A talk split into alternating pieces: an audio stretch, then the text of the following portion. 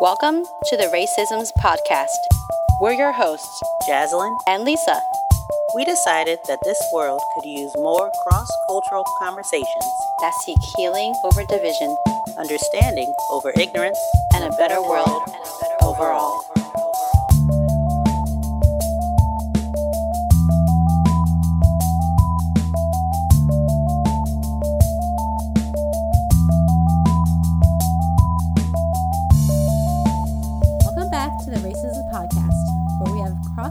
Conversations to make this world a better place. I'm Lisa, co host of the podcast with Jaslyn, Hello. and today we're continuing with season three's theme It's a White World Out There. And we have a special guest today, Joni. Full disclosure, she's in leadership at our work, but she's agreed to talk to us informally on the podcast. We're so happy to have you, Joni. Hey, Lisa, and hey, Jaslyn. I'm really honored and I'm really excited to be here today. And uh, hi to everyone out there in Cyberland. Thanks for being here, Joni. So we have Joni on here today to talk about her growing up in the U.S. as an Asian American and her journey to leadership.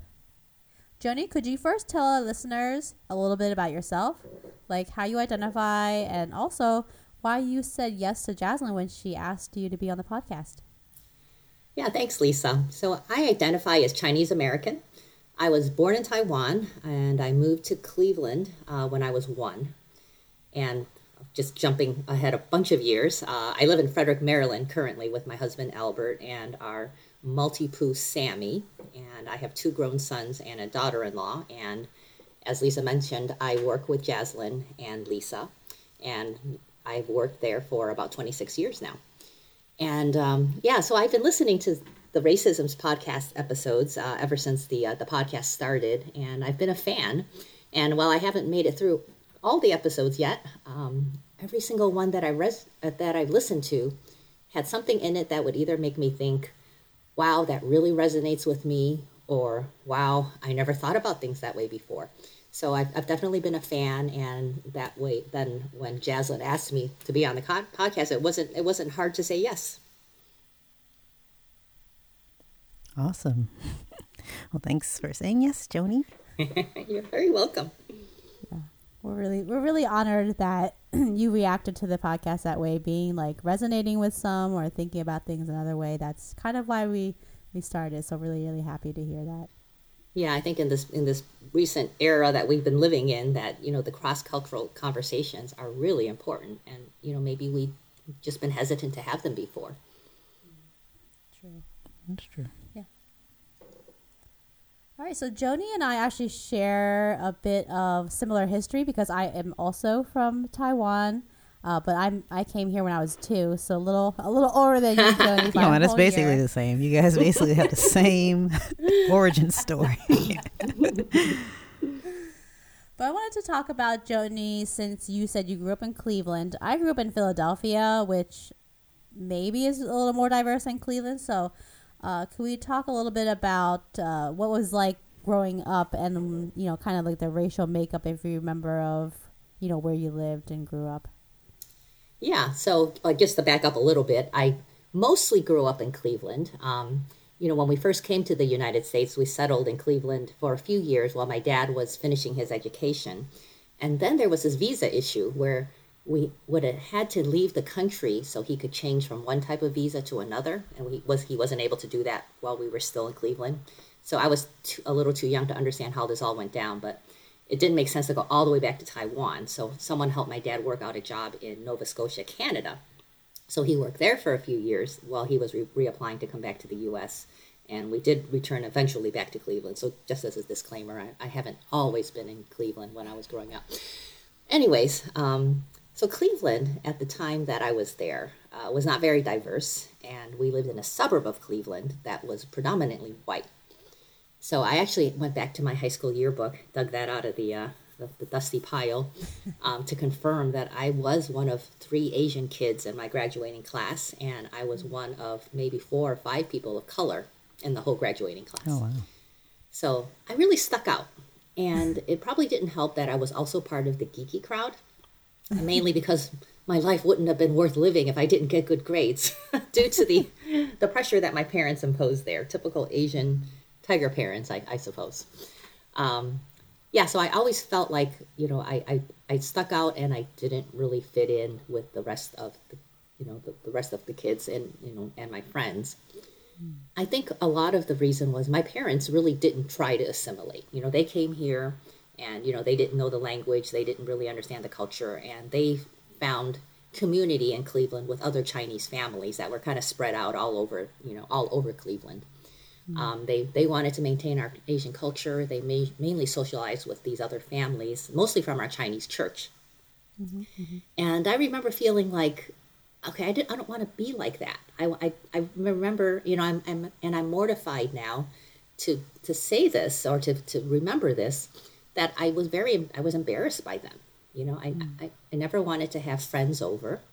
Um, I prefer to go to other friends' houses. You know, if I was ever out in public with my parents and they spoke to me in Chinese, I was just like, "Oh, don't talk to me."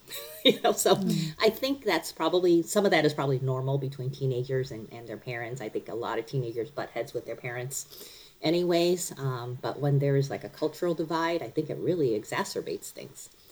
So, you know, as I mentioned earlier, their focus was academics, and they didn't really see any value in extracurricular activities or social events, um, except for music. So, every Chinese kid has to take music lessons, right? And there are only three acceptable instruments piano, violin, or cello, maybe flute. so, I remember feeling like very rebellious about that. Like, I didn't want to be that stereotypical geeky Chinese kid you know, I really felt like I, I, I think at that point in my life, I just really wanted my Chinese culture to be not a thing for me. Um, I went out for cheerleading in high school because I just wanted, again, to dispel that that stereotype. And I remember my parents were like, "What is this? And how is this going to help you get into an Ivy League college?" so they were just like totally flabbergasted by what this was about.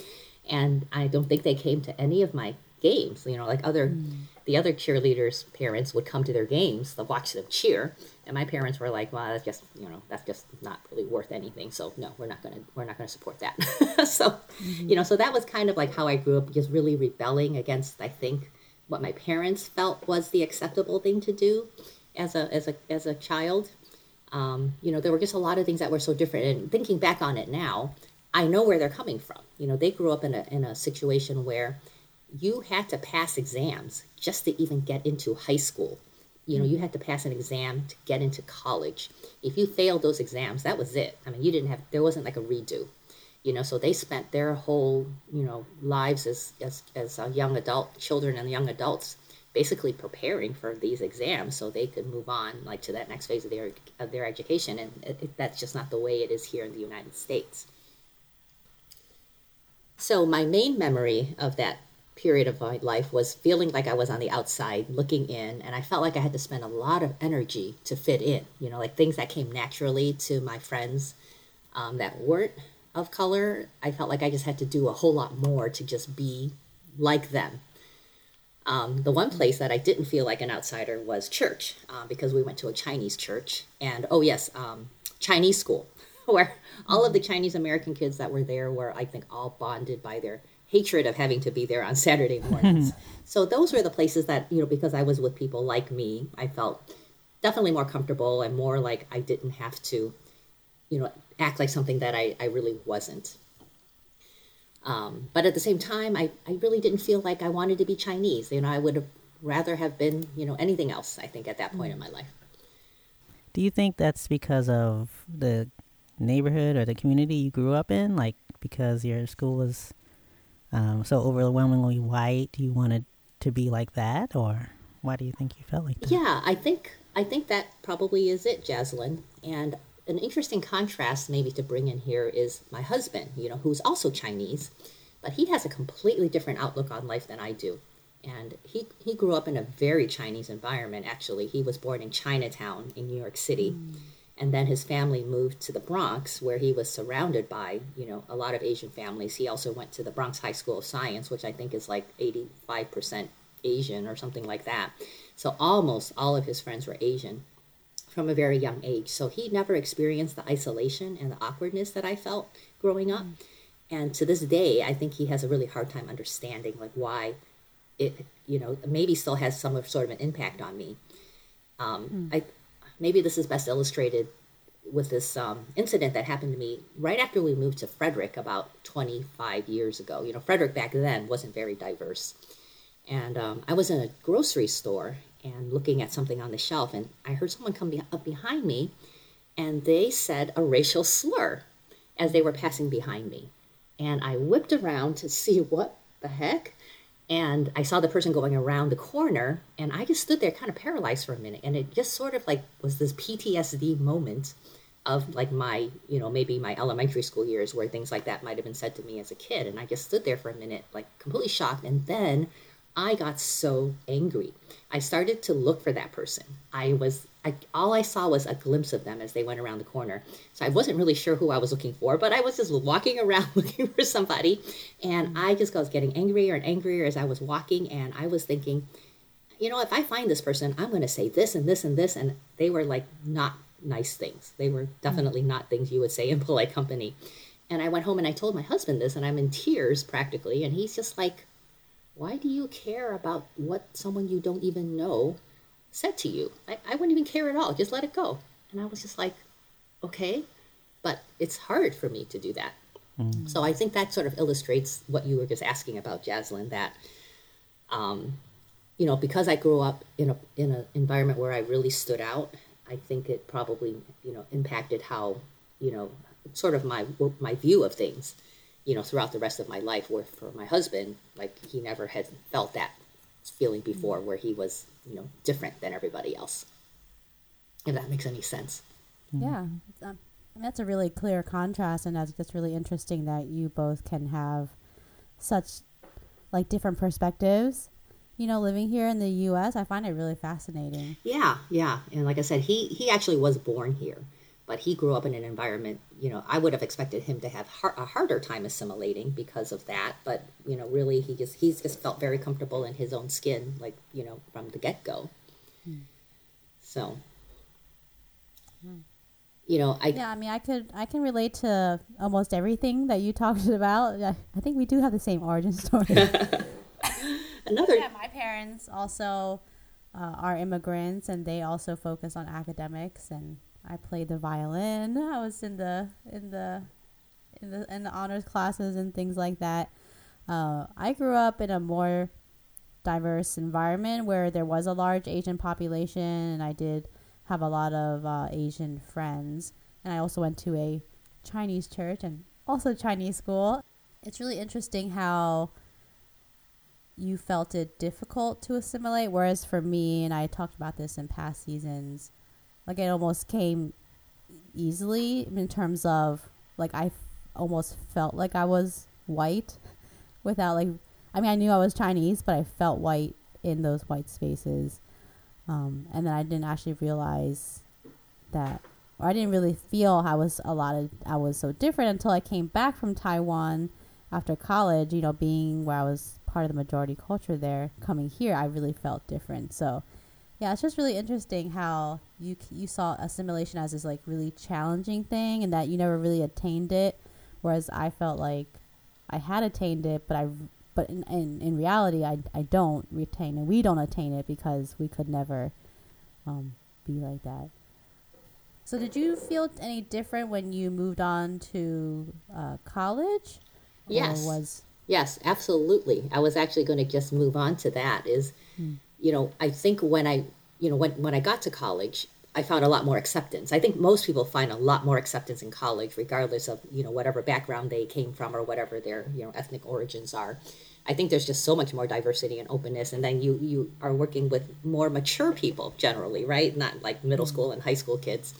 Um, you know, and I majored in a STEM field, so there were lots of lots of other Asians around, and I would think I was able to channel my inner geek without feeling like you know I was mm-hmm. really different from everybody else. So I have definitely moved away from that feeling of not belonging.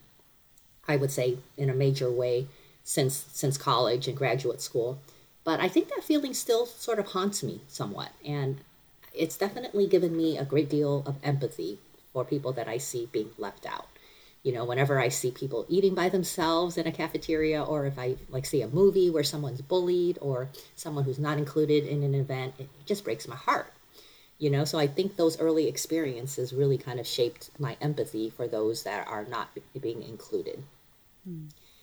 And that's, you know, something I've carried with me, um, you know, for, for most of my life. I guess that's a a positive side to feeling othered is you sometimes you you develop that empathy for others um, and and can feel their pain more because you've experienced it yourself. Um, so, Joni, I do have a serious question. Um, in your attempt to assimilate, did you go through a crazy hair phase like Lisa did? Oh, I would. I would never. I would never have been allowed to do that. That would have been. I don't think I'd be alive today. Oh no! I was, you know, I was rebellious, but I did never do things like I think I knew where the line was. You know, and I did respect my parents. I really did. You know, even though like typical teenager, I probably rolled my eyes at them all the time. Um, I did respect their authority, and I knew there were things that I was not. I, I just wasn't going to go there. Um, but I do have to admit, there were times when you know I wanted to go hang out at friends' houses, and my parents were always like, "Why, why are you hanging out with people? Shouldn't you be studying instead?" Like that was the, like social things. Like they didn't mm-hmm. grow up doing social things, right, in high mm-hmm. school. Mm-hmm. So I would sometimes lie and tell them I was going to friends' houses to study when we would actually just be goofing around instead. So you know, I that's probably the extent of my rebellion. do you think your parents loosened up a little bit over time, or Oh, absolutely. So I have a, I have two sisters. One is two years younger than me, um, but she kind of we sort of grew up in the same you know household type, so to speak. But we have a sister that's eleven years younger, and she has probably, if she were to be here, she would probably tell you a very different, you know, types a tale of of growing up in my family. so I think they definitely loosened up, or they just got exhausted, or and just didn't feel like they wanted to, you know, deal with with those things anymore. But we all took piano lessons. We all took piano lessons for years and years and years. And every time we wanted to quit, my mom would say, "When I was your age." I would have loved to have piano lessons, but my family couldn't afford it. So you just have to stay, you know, the we're just like, yeah, yeah, yeah, okay, whatever.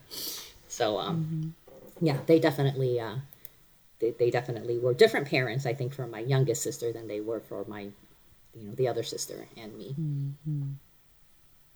I mean, my kids are three years apart, and I already am more lax with this.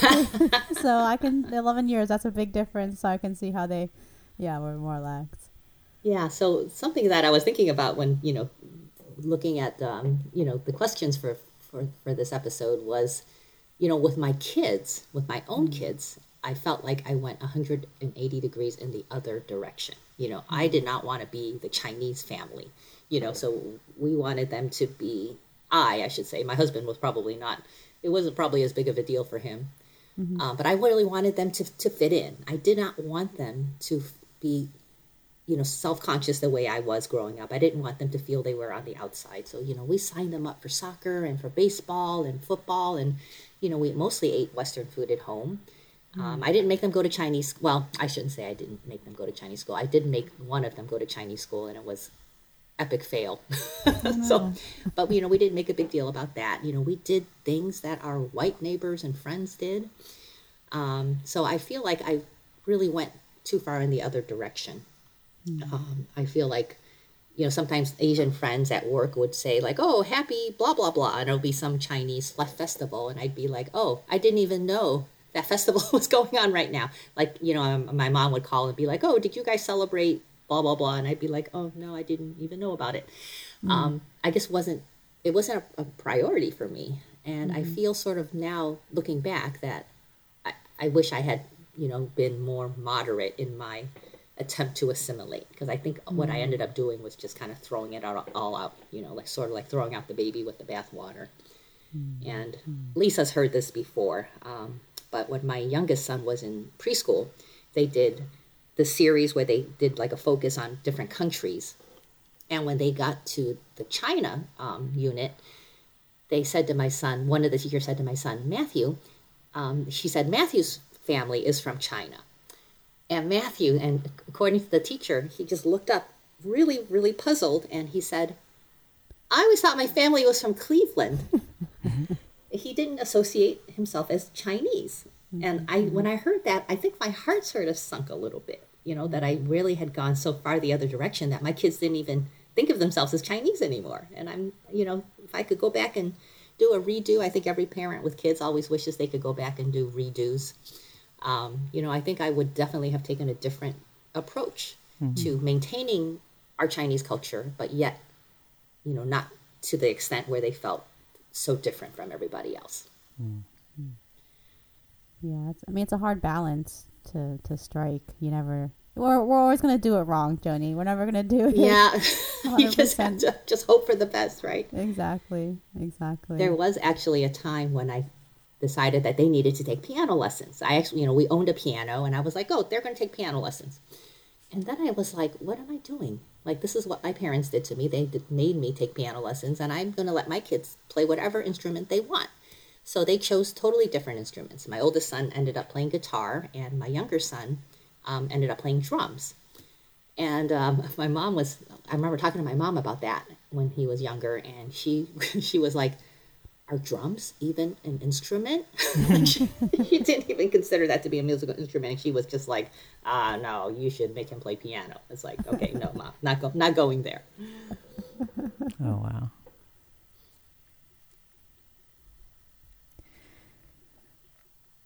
So, can you talk a little bit about your, I guess, adult children now? How are they with their identity? Have they embraced it, or what do you think?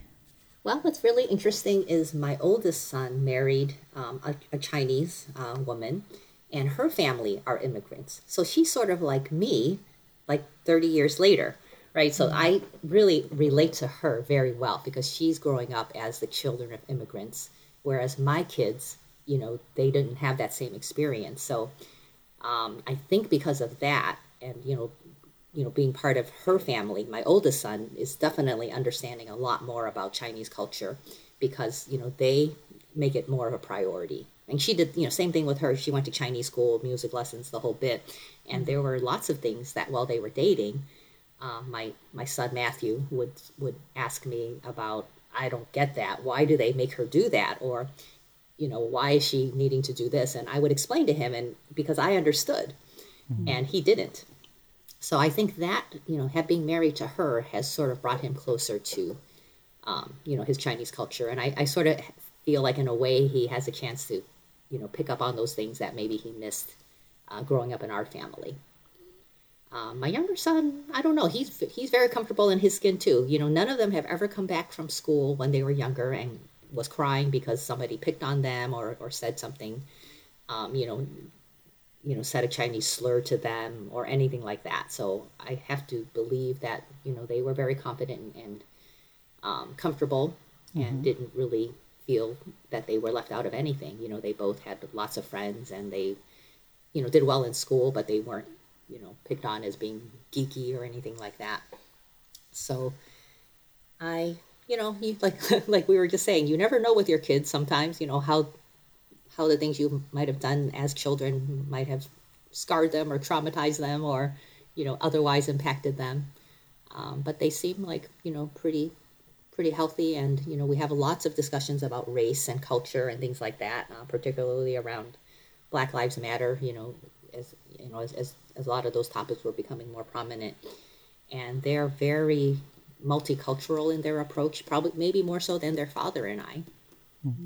And they're def- that definitely you know are proud of their her- heritage. I think they're not ashamed of it. And mm-hmm. i think they also are very interested in the you know the ethnicities and the, and the heritages of, of other friends of theirs that are, are not white.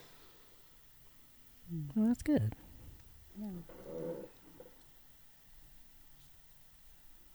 So maybe we could move on to uh, another topic about leadership and how, uh, Joni, your upbringing, your experiences have shaped it. Um, our first question is um, Did you have leaders in your life growing up, and were they Asian? Uh, can you talk about that? Well, I would say not really in terms of like traditional leadership. Um, you know, when I think about what I am as a leader today, I think about my parents, you know, and I they were really role models for me. You know, whether that was role models for traditional leadership or not, you know, I don't know. Um, but they definitely, you know, they they served as role models for me growing up. And maybe you're surprised to hear this after what I said earlier about you know how hard it was for me to assimilate into the predominantly white culture around me because my parents didn't really try to do that. But they really are, you know, people that I admire and and greatly respect. Um, you know, now that I'm an adult with kids of my own, I think about how hard life must have been for them as immigrants. You know, I can't imagine. I couldn't imagine leaving their friends and family and everything they knew behind for this promise of a better life in the United States. But they came here, they didn't know the language or the culture well. I am absolutely positive. They don't really speak of it, but I am positive they experience a lot of racism and discrimination you know and mm-hmm. I, I know it could not have been easy. Like my mother even today you know she was a stay-at-home mom and she didn't get out into the work world the way my father did. You know her english today is still not you know very fluent. Mm-hmm. and i'm sure that it would, must have been awful for her just to go to the grocery store and ask for something. You know i can't imagine feeling you know just so you know out of things like that i don't think i could have survived it you know with two young kids to take care of um, i think although I rolled my eyes at them as a teenager many, many times at the things they would tell me, I think the things that they to- they told me back in those years have really stuck with me. You know, they really value hard work. I think maybe that's sort of an immigrant family thing. You know, the hard work is is really you know what what lifts you out of the, those difficult times. You know, they really emphasized to me about following through on commitments. You know, I remember there were times when someone would ask me about something and I would say, yeah, I'll get back to you. And I, and I wouldn't. And my dad would be like, oh, did you ever get back to somebody on that? And I would be like, mm-hmm. no, it's fine. And he'd be like, no, you have to tell them what you're either doing or not doing. You can't just let it hang there. And that was something he really emphasized, you know, through most of my time growing up. They both really emphasized, you know, helping others. Like, I think mm-hmm. that's maybe another immigrant attribute is, you know, you remember how hard it was when you came to the to country and you make it a point to help others, you know, that come after you. Mm-hmm. So, you know, my dad, he worked, I would say it was not unusual for him to work 14 to 18 hour days as a doctor. Mm. He never, I've never heard him complain ever about, you know, how grueling his job sometimes was. I think there were times that I'd hear the um, phone ring at three in the morning, and then I'd hear him go out the door, and then I'd get up and go to school, and he still wouldn't have come home yet. Mm-hmm. Um, my dad is the most patient, kind, and humble person that I've ever, ever known. And I think those are things I emulate. So, like I said, you know, he wasn't necessarily an organizational leader, but I think those are attributes of leaders, you know, that I've really picked up on growing up, just watching him in action. You know, I don't think I've ever heard him say a crossword to anybody. Well, except except maybe one time. this is kind of mm-hmm. funny. I remember hearing the phone ring in the middle of the night, and I'm pretty sure it was a resident.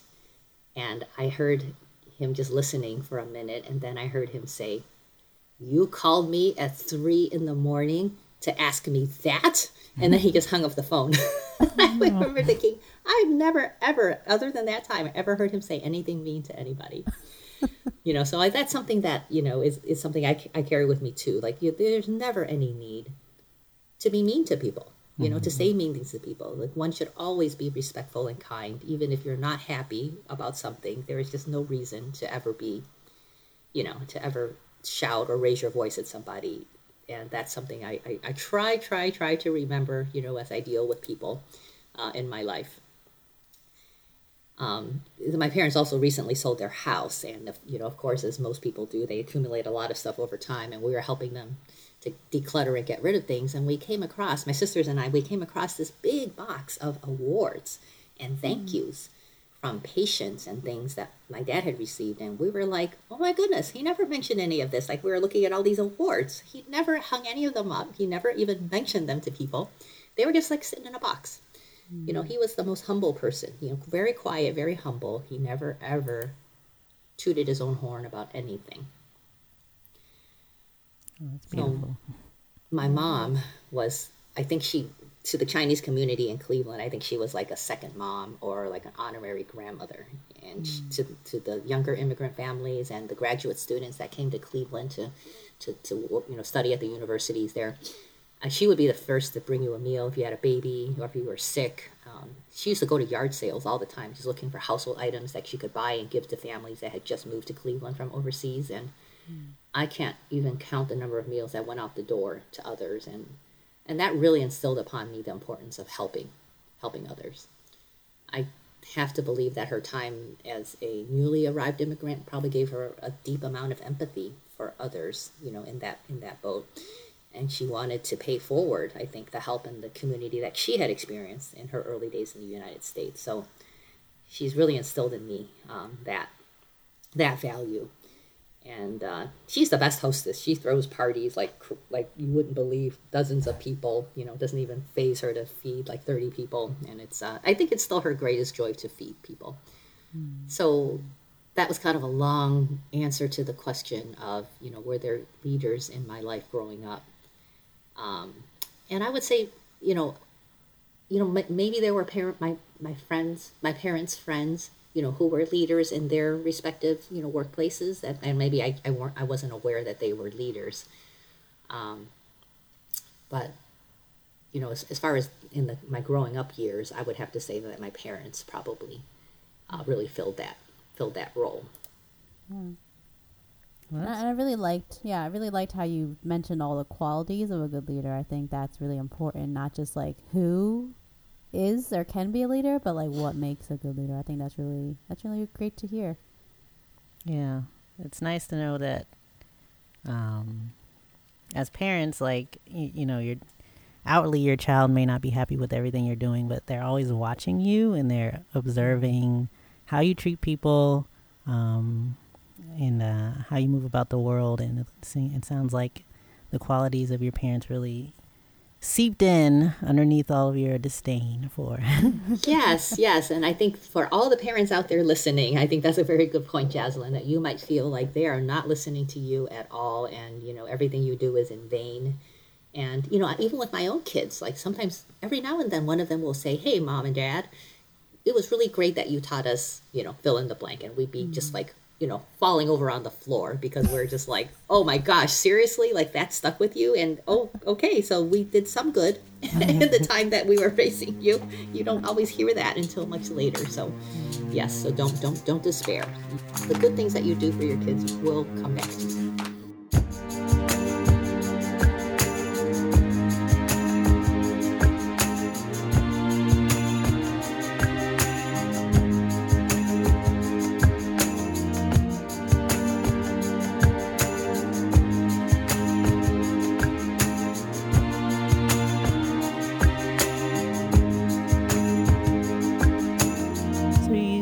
Off as a research scientist. Um, did you always envision yourself moving into leadership roles, or um, did it just the opportunity present itself? How did you make that transition? Ah, that's a great question, Jaslyn. And I'm going to tell you a secret. I never, ever aspired to being in any management roles. I never wanted to be any type of organizational leader. I actually never even intended to go to graduate school. So mm-hmm. life is just really interesting. It, it, doesn't ever work out the way you plan, but it always works out. Um, I don't know if you are either of you were at the uh, February town hall where mm-hmm. I said that I never envisioned myself as acting director, and I told the story about that movie, That Thing You Do, where at the end, one of the characters says to another character, "How did we get here?" Mm-hmm. And I think most days I wake up thinking, how did I get here? And you know, with with big three big question marks after that question. So I came out of college thinking I'm done with school, and I I'm not doing any more school. You know, I, I figured you know PhD that's like for people that are geniuses. That's certainly not me. Um, I got a really good job as a research scientist in a company that manufactured copper foil for printed circuit boards, and there was a lot of research and product development involved in making sure that the copper foil would stick to the circuit boards through the processing of the boards and also their future, you know, their eventual use in electronic devices. So I really enjoy carrying out research in surface science and adhesion. And um, I just figured I could just keep working at this company forever because it was great. It was the kind of job you really enjoyed getting up and, and going to every day. Um, so about three years in, you know, like the saying, all good things must come to an end. Um, about three years into that, my husband, he receives this really great job offer in Lynchburg, Virginia. And we decide, yeah, we got to do this because this is a great career opportunity for him. And I was like, I'll just find another job. Well, the problem was I couldn't find another job down there. I don't know if you've ever been to southwestern Virginia. There's not a whole lot down there in terms of you know major industry. Um, and the interesting thing was around that time I was starting to get a little frustrated in my career because there was a PhD scientist who was hired to work in my group, and he did not have any polymer or adhesion science expertise at all. Um, but anything he said, management would listen to because he had a PhD and I did not. So I started thinking around that time, you know what? You know, if I can't find a job, maybe I should just go to graduate school. And it turned out that Virginia Tech, which at that time had a newly funded uh, NSF Center of Adhesion and Surface Science, it was just down the road. So we ended up settling in Roanoke, Virginia, and um, I went to school at Virginia Tech. So I, I enrolled there and I got my PhD, and that led me, you know, to where I am today. Um, well, guess this is just as an, as an aside. Roanoke was an even less diverse environment than Cleveland, but you know maybe that's a story for for later on or for another day. Oh, I can only imagine. I, I, did a visit you- to Virginia Tech on my uh, tour of schools. Oh, you did. So that was one of the places you considered then. Yeah, and I was like, nope. well, actually, Blacksburg is fairly diverse because of the university. But Hmm. once you get like three miles out from Blacksburg, no. right. yes, even you know it, it wasn't, and there are no major cities which generally, you know, have more diverse populations. So I think that definitely that was that was definitely an interesting experience. People used to follow me around in the grocery store um, when I was there. But Really? anyways, um, yeah. So coming out of college, I never really considered graduate school at all. It was not in my career plans, and I never envisioned going to graduate school or becoming you know any kind of major leader in any organization. Um, so that, that that doesn't actually answer your question about moving from a bench researcher to management. Um, but during my time in graduate school, I fell in love with the, the lab. I love diving into, like diving deep, you know, into scientific questions, um, looking at data, trying to figure out what is this data trying to tell me. I know there's a story here. I loved that aha moment when something clicked or when a hypothesis I'd been thinking about was shown to be true. And I continued to love research, you know, where we work now uh, when I first came there. And also knowing, you know, that, you know, I was doing something, you know, for the public good. I never thought about being in management. I, I never aspired to it. So people have asked me similar questions as you are asking me, you know, how did, you know, what, how did I aspire to management? How did I, how did I, you know, kind of set my course to get there? And you know the honest answer is i never really did. I, I really felt that i could just continue doing research for the rest of my career. Um, so once again um, all good things come to an end. Um, what happened was my division chief at the time retired and my group leader was asked to take his place. And my group leader told me that he would only do it if i took his place as group leader. And i said no. So I was asked again later that year, and I again said no. And then the third time was the charm. And actually, at that point, there was a little bit more pressure applied from further up the chain. And before you knew it, I was group leader. So at that point in time, you know, I remember thinking, maybe I've had a good run as a researcher. I've had a good run and I had the privilege of coming to work every day and having a great time doing research. And I didn't have to worry about managing people or a budget or worrying about strategy or vision or politics because someone else was taking care of all of that. Someone else was taking one for the team. So I and my fellow researchers could be in the lab doing these fun things that we were doing. So I, the more I thought about that, that, the more I thought about how, you know, in a way that was like being a kid and having your parents take care of everything and you know when you're a kid you don't have to worry about a, you know how is this roof over my head coming about how is there food on the table you just sort of got up every day and did your thing right so i think at that point i, I really encountered sort of an attitude adjustment where I felt, okay, you know, maybe this is time for me to step up and be the parent, to do the same for others that have been done for me all these years. Does that make sense? Mm-hmm. Mm-hmm. So I think at that point in time, I was able to, you know, channel the joy that I had in the lab to making that experience available for others. So, mm-hmm. you know, so yeah, going back to the beginning, I would never have, you know, started out, you know, my career saying, you know, one day I'm going to be, you know, whatever. I just wanted to do research.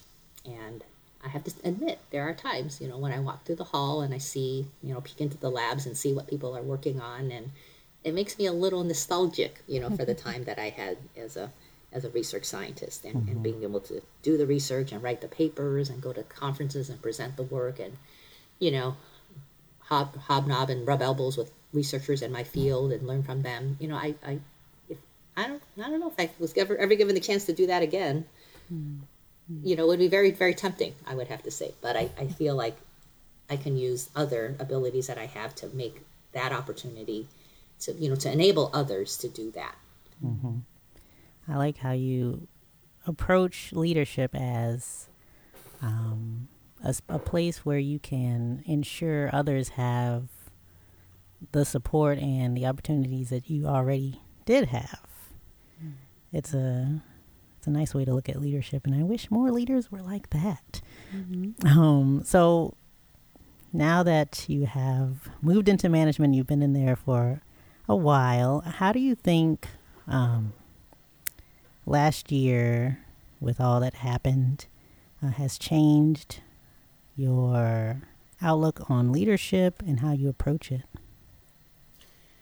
I think I learned a lot um, over this past year, and I think that part of the way I had been operating, you know, I, I, mentioned this earlier, you know, is hard work, right? This is you, you get to where you get because you work hard.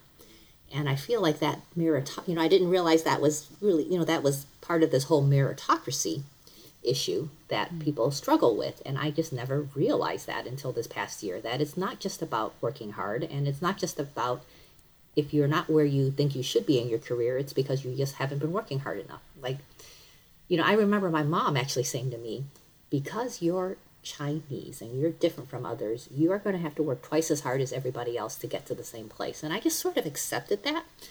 And mm. it wasn't until recently then I thought, well, should I have had to do that? Like, should I have had to work twice as hard to get the same opportunities as everyone else? You know, and I think that's really like what's, you know, the, the, the racial issues that have come up in this last year and it's really made me think about you know how fair are our processes you know mm-hmm. is it are there people who are working as hard as they can but they just have barriers in their lives and inequities that exist in the system that make it impossible for them to compete with others you know mm-hmm. to, to, to do something that you know should be available to all you know so that has definitely um, crossed my mind and I, I hope that you know the work that we're doing with our diversity, inclusion, and belonging council at, at work, you know, are really starting to delve into some of those issues because it's it's just too simplistic to say, just work hard and you'll get to where you want to go. Mm-hmm. You know, that's completely not realistic, and I don't think I actually realized that until this past year. Yeah, I mean, I have to agree, Joni, with you on that because, like you said, you know, immigrant families they do they do t- t- say these things a lot, you know, like work hard, do your best, and you'll succeed. And yeah, me too. Like this past year, I've had to come to the grips with that. It is um, a system that is not doesn't treat everyone the same. You can work hard and you could fail. You could work hard and you succeed. You could be lazy and succeed. You know, in this system that's just completely unfair to uh, certain racial groups, but you know, favor the white majority uh, racial group. So I really appreciate that you're thinking about the processes that you know our work and how it can help everyone, not just people who quote unquote work hard. Yes, and I think in you know as a you know in a STEM field, I don't feel that so much the issue for me has been the fact that I'm Asian. I think really what has been impressed upon me more is, you know, how women have, you know, such difficulties in, you know, being able to compete with others for like leadership roles and promotions and things like that. And, you know, I remember being in a discussion about um, somebody that was up for promotion, and this woman had a gap in her, um, her work history because she had taken time off to raise her children. And there were some comments made about that and, you know, how she had taken so long to get to this place where she could finally be promoted. You know, maybe she really wasn't meant to be promoted because she just took so long to get there. And mm-hmm. I just remember being completely livid that we would be penalizing somebody for taking time to raise their children. You know, that just, I think, hits such a chord with me because what are we as a society if we're not looking out for our next generation right? Mm-hmm. and i don't know if this is widely known um, at you know where we work or not but i was actually part-time. I worked part-time for i think since my i think around the time that my youngest child was born to about the time that he was um, in first grade. And that was the best thing for me. I mean I, I mm-hmm. worked seven i think i worked 32 hours a week. And that just that cutting back from 40 just that little bit made such a huge difference in how i was able to you know get them to their activities and how i was able to participate in their school functions and volunteer at their schools and things like that. It made such a huge difference. I wouldn't give that time. I wouldn't give that back. I wouldn't i don't regret any of that you know and maybe i was you know maybe it took me a little longer but i have no regrets whatsoever. And um, i think that you know we can't be looking at career trajectories and worrying about like how long it took someone to get somewhere. You know once you get there then you should that should be it. You know the, the time it took shouldn't be a factor. And i remember just being very very aware of the thinking of maybe some of the folks um, around me you know around women and, and promotions and trying to juggle you know their their life at home and and their time at work Yeah, I, for, I almost forgot, the Joni. I think that's, but it, the, for, I forgot that you uh, have been part time for uh, several years. I think there was someone in our uh, in our laboratory who um, was also part time for I think all of her career, and she was inducted into like this uh, this elite group of researchers. So it gives me, I mean, for me as a working mother, I think it's it's great to have you and her as examples that you don't necessarily have to, you know, work. You don't have to do the same things that everyone else is doing in order to be respected and uh, revered at work. So I think uh, that's that's a great thing to remind people is that uh, you don't have to work 40 hours or you know 80 hours a week in order to um, advance in your career. And I think it's great that you're paving the way for other people, not just women, but other people who you know, may need uh, more flexibility in their work in order to still have the opportunities to advance. I think that's great. Yeah, and I, have had some really great conversations with my daughter-in-law about this. You know, and her her parents are also they're professionals, and her dad is actually a professor. And you know, we both recognize, you know, as we were talking the, the, over this past year, that you know we both have to really recognize that we we we grow up in in privilege you know, like we came from a place where education was very valued and our parents provided the means, you know, for those educate for that education and support. And you know, it's very different. We grew up in very privileged environments and we shouldn't just take that for granted and that's just not something that everybody comes to the workplace, you know, with. And I think it took you know, at least it took me, you know, when for her to, to mention that, for me to realize that too, that, you know, it's it's not that easy for some folks, and it's you know you don't come from an upbringing, you know, where your education is supported and you know you didn't have to come out with like a ton of college loans and things like that. It, it makes a huge difference in how you're able to approach your career.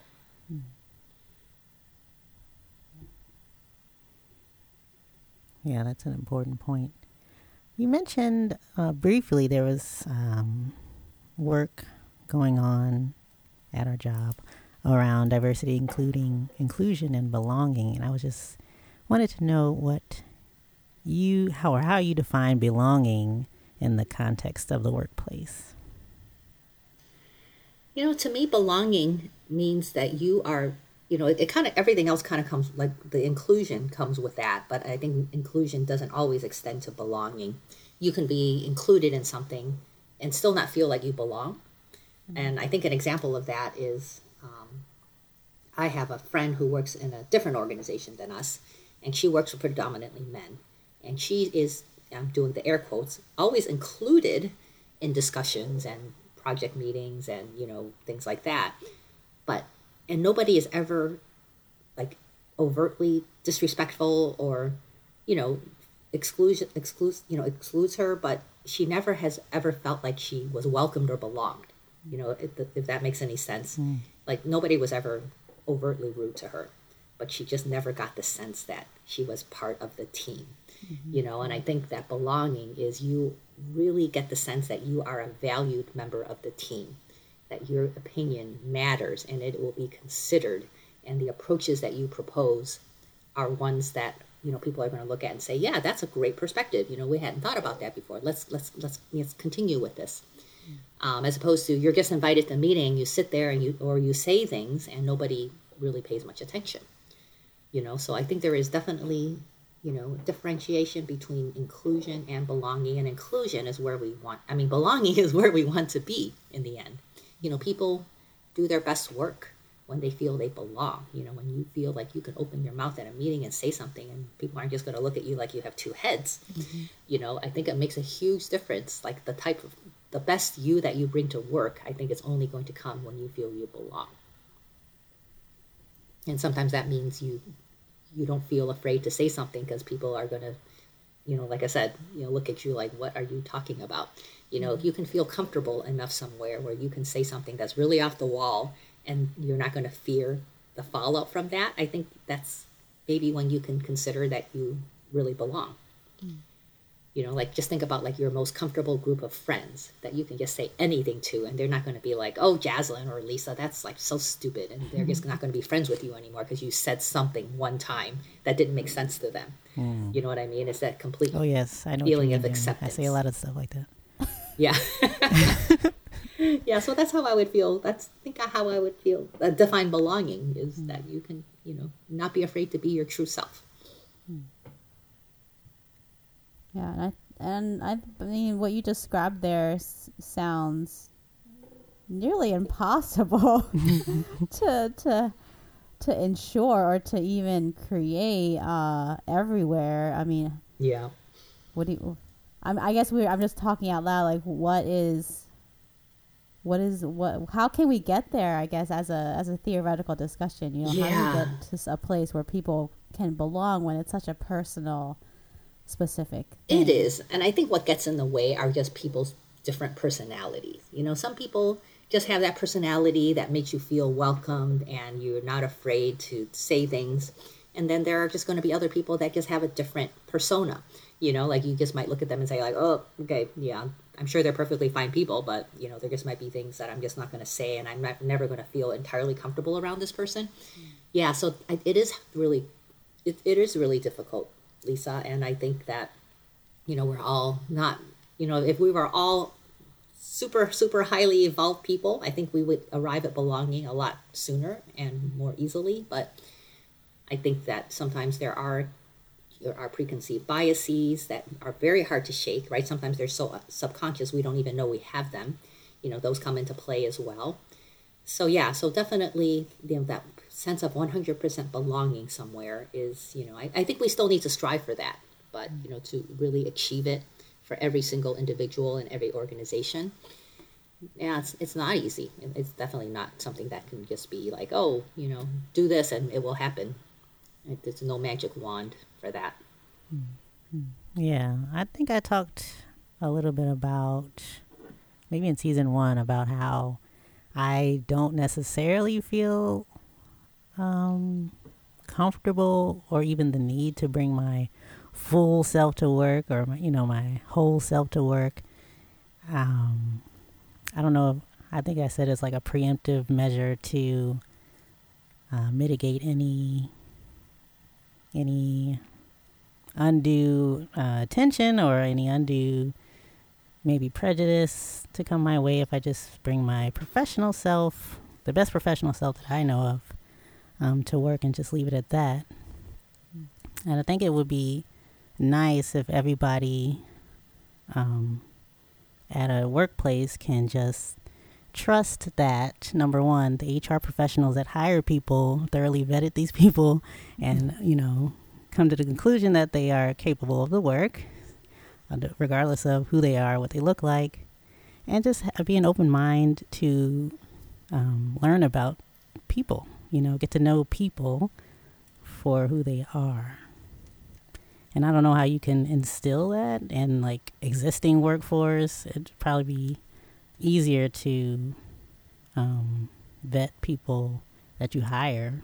But, you know, in our workplace, there are a lot of uh, older folks um, mm-hmm. that were, have worked for a long time, and you know, people are set in their ways. Mm-hmm. Uh, so yeah, it's it's a difficult. Yeah, I think the biases that we carry in us are just sometimes so deeply ingrained. You know, like I don't know that it would we would have to go to like psychotherapy or something to get rid of some of them. Um, you know, what comes to mind there, uh, Jaslyn, is I was part of we were interviewing for a new staff member in our group. This was many many years ago, and um, there was a woman who interviewed, and she did great. I mean, she had great resume. She interviewed really well. After the interview, one of the male members of the um, interview committee said, "She just was dressed way too flashy to be a serious scientist," and I was like, "What?" You know, and she wasn't like inappropriately dressed, but she was very stylish. Probably more stylish than the average scientist that you would see. But you know, she was dressed up for an, an interview, right? I just remember being flabbergasted that you're going to dis, you're going to actually, you know, consider her to be less of a serious scientist because of the way she was dressed. And like I said, it wasn't inappropriate at all. But you know, I think the thought was if you are that concerned about your appearance, you can't possibly be a good scientist. so I was just sort of like, I think my mouth was sort of hanging open on, on that statement. And I think that person just always had this sense that a serious scientist looks like Albert Einstein, you know, frizzy hair and you know frumpy clothing or something like that. You know that that that was a little hard to to hear. So, Joni, do you think that you're able to bring a full self to work or a, a full enough self to work that you feel like you belong there? Um, that's a really good question. I would say maybe not because I think my true you know, I, am probably a snarkier person than you see at work, and I. Oh yes, really let the snarky Joni. Yes, please. Oh no, you you can ask my husband about the snarky or, or, my kids. You know, so maybe you know the snarky part of me does doesn't come out in public. It's not just a workplace thing, but mm. you know, it's probably even in my in my social circle. Um, you know, so I would say that I just I have a a, a, more sarcastic way of thinking sometimes that I just don't I just don't put out there, um, either in my social circle or my professional life. But that's just kind of the person I am. Mm. Um, yeah, and I think what I also have to work uh, toward is, you know, I, I think I tend to be more critical than I like to be sometimes, and I have to really work on that to think about okay, what's going on in this situation? Like, should I should not just rush to judgment. I need to think more about like, you know, what's the context here? You know, what are people's motivations here? You know, what else is driving, you know, this behavior? So those are things that I feel like I, I, I need to work on. And this is also applying, this applies also to my personal life and not just professional life. But, you know, I think that that's something that is, I really feel like I need to be very cognizant of. And if I just let my true self operate, then I'm judging and I'm thinking about things that you know without really having the time to delve into the why of something hmm. yeah i think that we talk about bringing our full selves to work and yeah jaslyn and i have talked about this um, in past seasons and like we don't necessarily have to bring our full selves to work we just have to bring the, the version of ourselves to work that we're i think the most comfortable with i guess or the one doesn't that doesn't cause a person to be stressed out about going to work. Um, like we've talked about code switching before, and like if if you don't find that process to be stressful, then then that's that's that's good for you. But for another person, that could be a very stressful situation, and we want to like uh, lighten that kind of stress. So, I mean, I'm not really for the bring your whole self to work. I don't think that we should all be forced to bring, you know, our snarky side if we don't want to, you know, or if we don't want to bring our, you know, comedic side, we don't want to. I think it's a bring this up. I I'm for the bring the version of yourself to work that you want to bring to work that you're most comfortable with and that doesn't cause you any stress. That's a really long catchphrase though, so I can understand why people say bring your full self to work. Yeah, I, I think I follow that. Um, I think what we would, I would feel really bad about though is if somebody brought a self to work that they thought others wanted that self to be. You know what I do? Mm, Does that make sense? What I'm saying Mm-hmm, It's like if you're just you know leaving certain parts home because you just feel like it doesn't really belong in the workplace, that's fine. But if you're bringing a self to work that is completely not what you want to be, but you is what you think others want you to be, Mm. then maybe that's much more exhausting. You Yeah, know, mask. is that is, is that code switching sort of? I Is don't- yeah, I think there's a difference between, you know, leaving your sarcastic, maybe morbidly, um, morbid humor at home, like I do sometimes, versus like putting on a persona that isn't you at all exactly? because you don't, you know, you don't think you'll be accepted, or it has, it has been shown that you will not be accepted. Um, or even like wearing your hair a certain way or wearing certain clothes because you know someone has said something in the past i think that's a problem Exactly. Exactly. So Jenny, you asked, uh, you talked earlier about, um, or we talked earlier about hiring practices. I think, yeah, J- we- Jaslyn mentioned HR hiring the best people, but uh, we wanted to know if you, uh, as in a manager position, have seen uh, the ways that we hire people and if there's things that we can do to improve it. Oh yeah, and I've seen some of these. What I'm going to say next are things that I've seen as as a researcher as well. I think there are definitely things in our hiring process we can do better with. The first thing is we don't do blind hiring. You see the person's name. That right off the bat can just say, "Oh, I think this person is, you know, fill in the blank, you know, mm-hmm. ethnicity," and then just decide, "I don't think that's going to work," and we just move on. I think having names, you know, it lets you know the gender, it lets you know possibly sometimes ethnicity. I think those are things that people are, you know, immediately react to when they're seeing, you know, going through a list of resumes. To me, we need to move toward blind hiring. And I think that I actually raised this with our HR, and they're actually working on an initiative to find a way to do that. Um, the other part of the problem, I believe, in the lack of diversity in our hiring um, or in the hiring process in general, is that I think it's our recruiting. We have, um, you know, when you look at the applicants that come in for certain jobs, you know, the ones that just apply, you know, the ones that we people we don't know that just apply blind. Um, it's it's I don't know that we get get a lot of diversity maybe because of the way the the applications the applications are written. I mean the um, the uh, the job postings are written. Um, they may you know subconsciously inform people that oh no you're not really qualified for this job so they don't they just decide not to apply. So we don't we'll never know how many good applicants we miss out on because of just the way a certain job is written. But i think the root of the issue is you know when we go out and we recruit and you know NIST doesn't do a lot of formal recruiting. We don't do job fairs and we don't you know set up um, kiosks you know on the university campuses and things like that. But our staff they go out to conferences and they meet people and they will sometimes ask those people to apply for like postdoc positions or student internship positions. And my theory is that we tend to talk to people that we're more comfortable with because they're like us.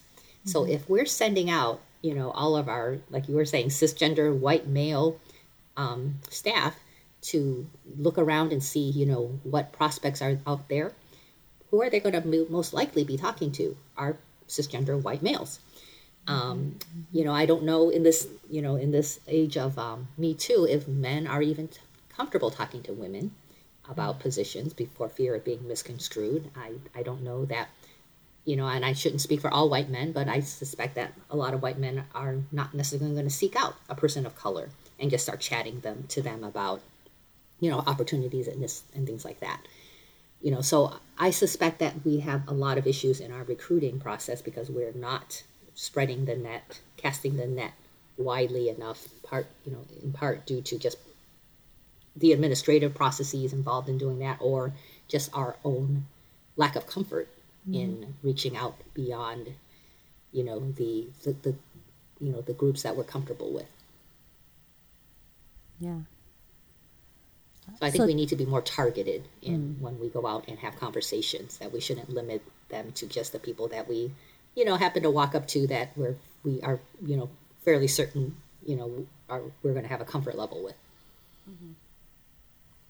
kind of what kind of advice would you give people who may not have leaders who look like them? And i know you that you said your role models were your parents. Um i think my parents were also uh, role models as well. But you know if we don't see and like you're you're my role model being an asian woman in a position of management but for those of people who don't see themselves in management because there's just not a lot of examples like what kind of advice would you give to them Yeah, you know, um, you sort of stumped me on this one, and uh, I wasn't really sure, you know, how to respond to this question. Uh, but it led me to thinking about, you know, how important is it to have leaders in one's life that are similar to what one identifies with.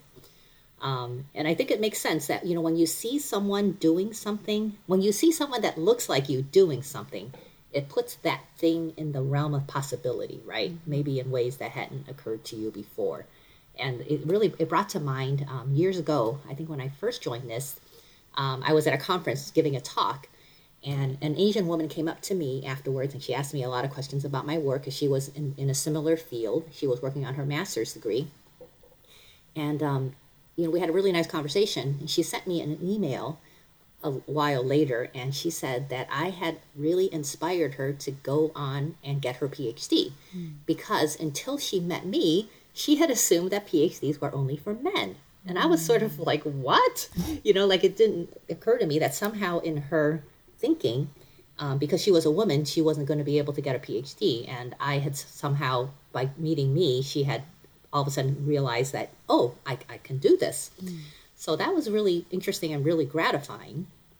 Um, but getting back to the question, I feel like, you know, I feel like the attributes that make up a good leader are or should be agnostic to gender and race and ethnicity, sexual orientation, and even education.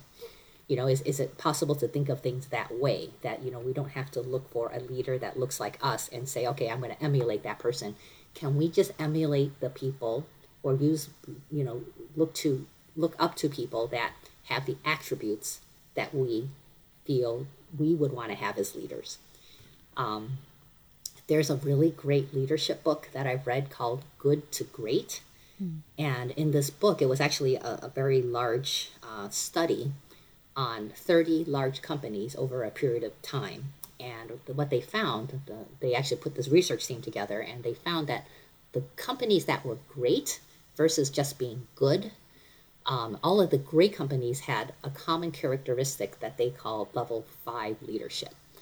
And the leaders of those great companies had two common qualities. They were able to narrow it down to just two common qualities in the leaders of those, the CEOs of those companies. And they were intense determination and personal humility. So all of the companies that had these like really like dynamic and you know leaders that were out there but who were also really arrogant, they were not the great companies. They were just the good companies. Mm-hmm. That really struck me, like personal humility, you know, and that was something that I didn't ever think, you know, a great leader, you know, would demonstrate. But that's their their research really, really, you know, honed in on this.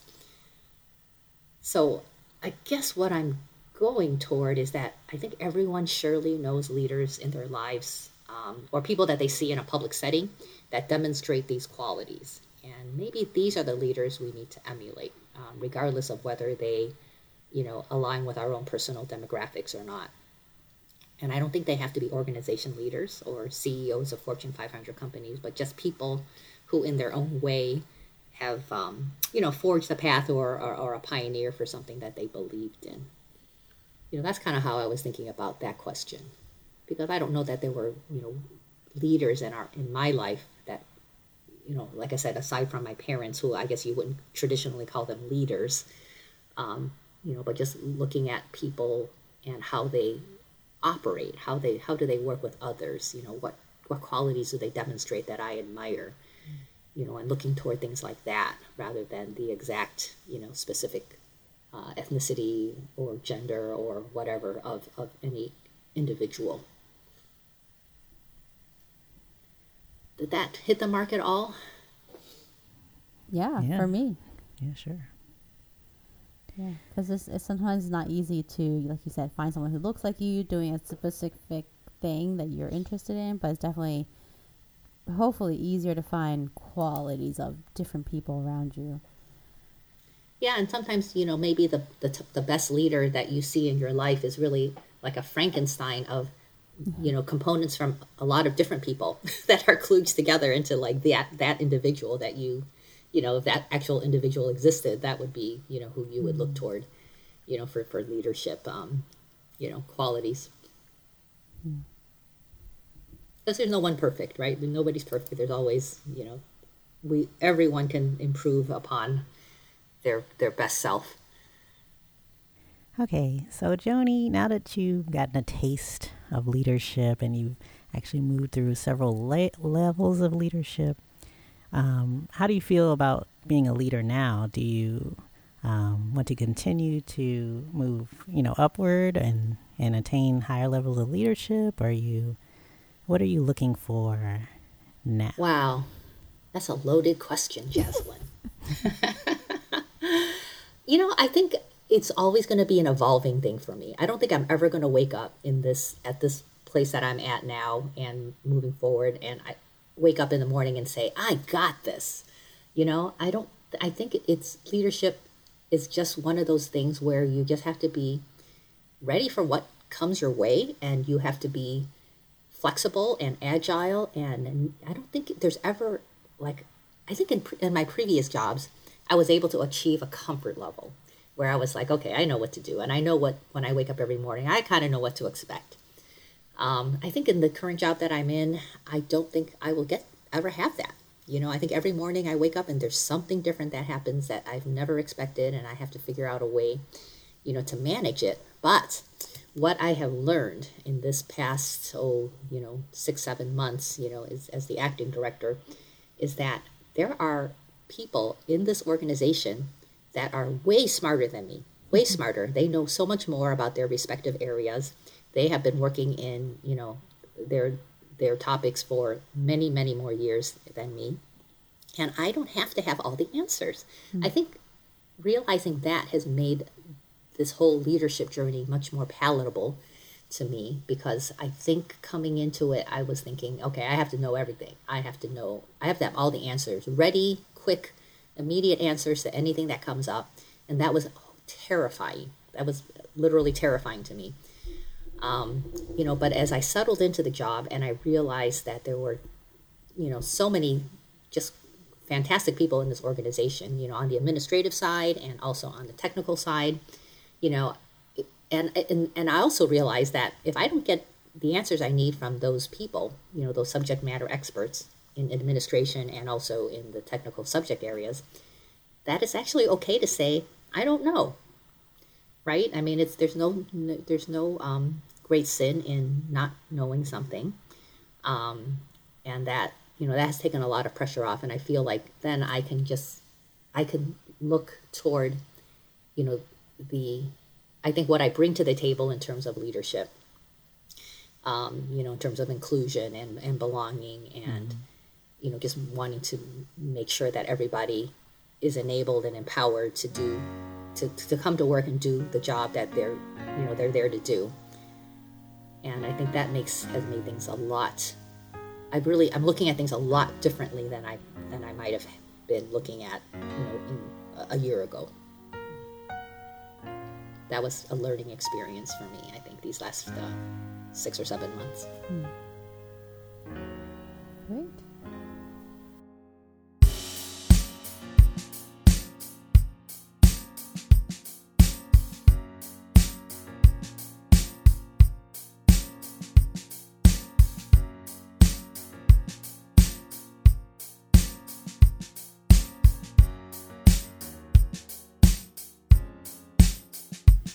That's our show, everyone. We want to thank Joni so much for her time and sharing her experiences from childhood all the way up to now and also with leadership. So thank you again, Joni.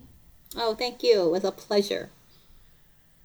And before we end, we like to do something for every episode. It's called our Better World Nugget. It's something either small or big that we kind of talked about or learned uh, during this episode that we'd like to carry forward. So I'll go first.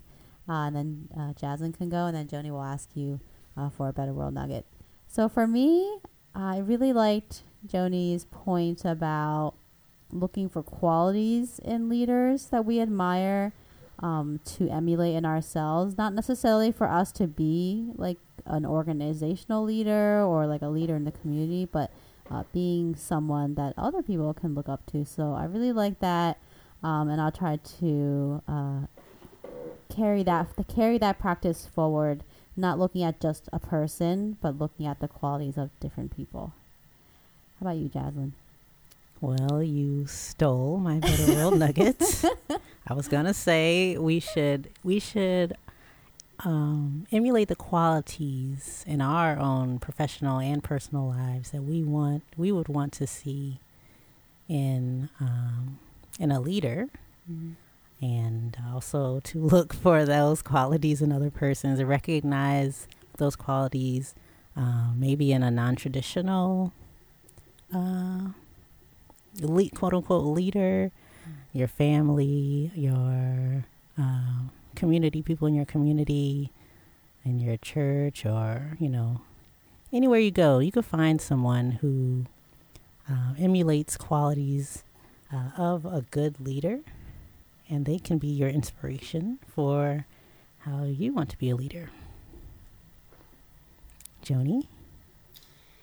Well, I think as I was thinking about, you know, these questions, the one thing that really occurred to me is, you know, the whole question of assimilation and how you can, I, I believe there is a happy medium in assimilating to a cult, the culture you're currently in without you know, basically turning your back on your own heritage. I think that's something that I think I would urge everybody to do, uh, unlike what I did, um, but to really embrace your own heritage and be really proud of it. Um, you know, while also, you know, making a contribution, making a contribution to society, you know, in the current culture that you're you're living in. I think we we would be so much richer for that if everybody brought their culture as opposed to just giving it up. Nice. Well, thanks for listening to this episode of the Racism Podcast. Before you go, be sure to like or subscribe wherever you're listening to stay up to date on new episodes. And let us know what the leaders in your life look like. What are their qualities that you admire? You can find us on Facebook, Instagram, and Twitter at Racisms Podcast, and on our blog, racismspodcast.wordpress.com and don't forget to visit our Buy Me a Coffee page to show us that you'd like to see us back for another season. Peace, everyone. Be safe. Music for this episode was created by Jasmine Duke and Kyle Carson. This episode was produced and edited by Kyle Carson.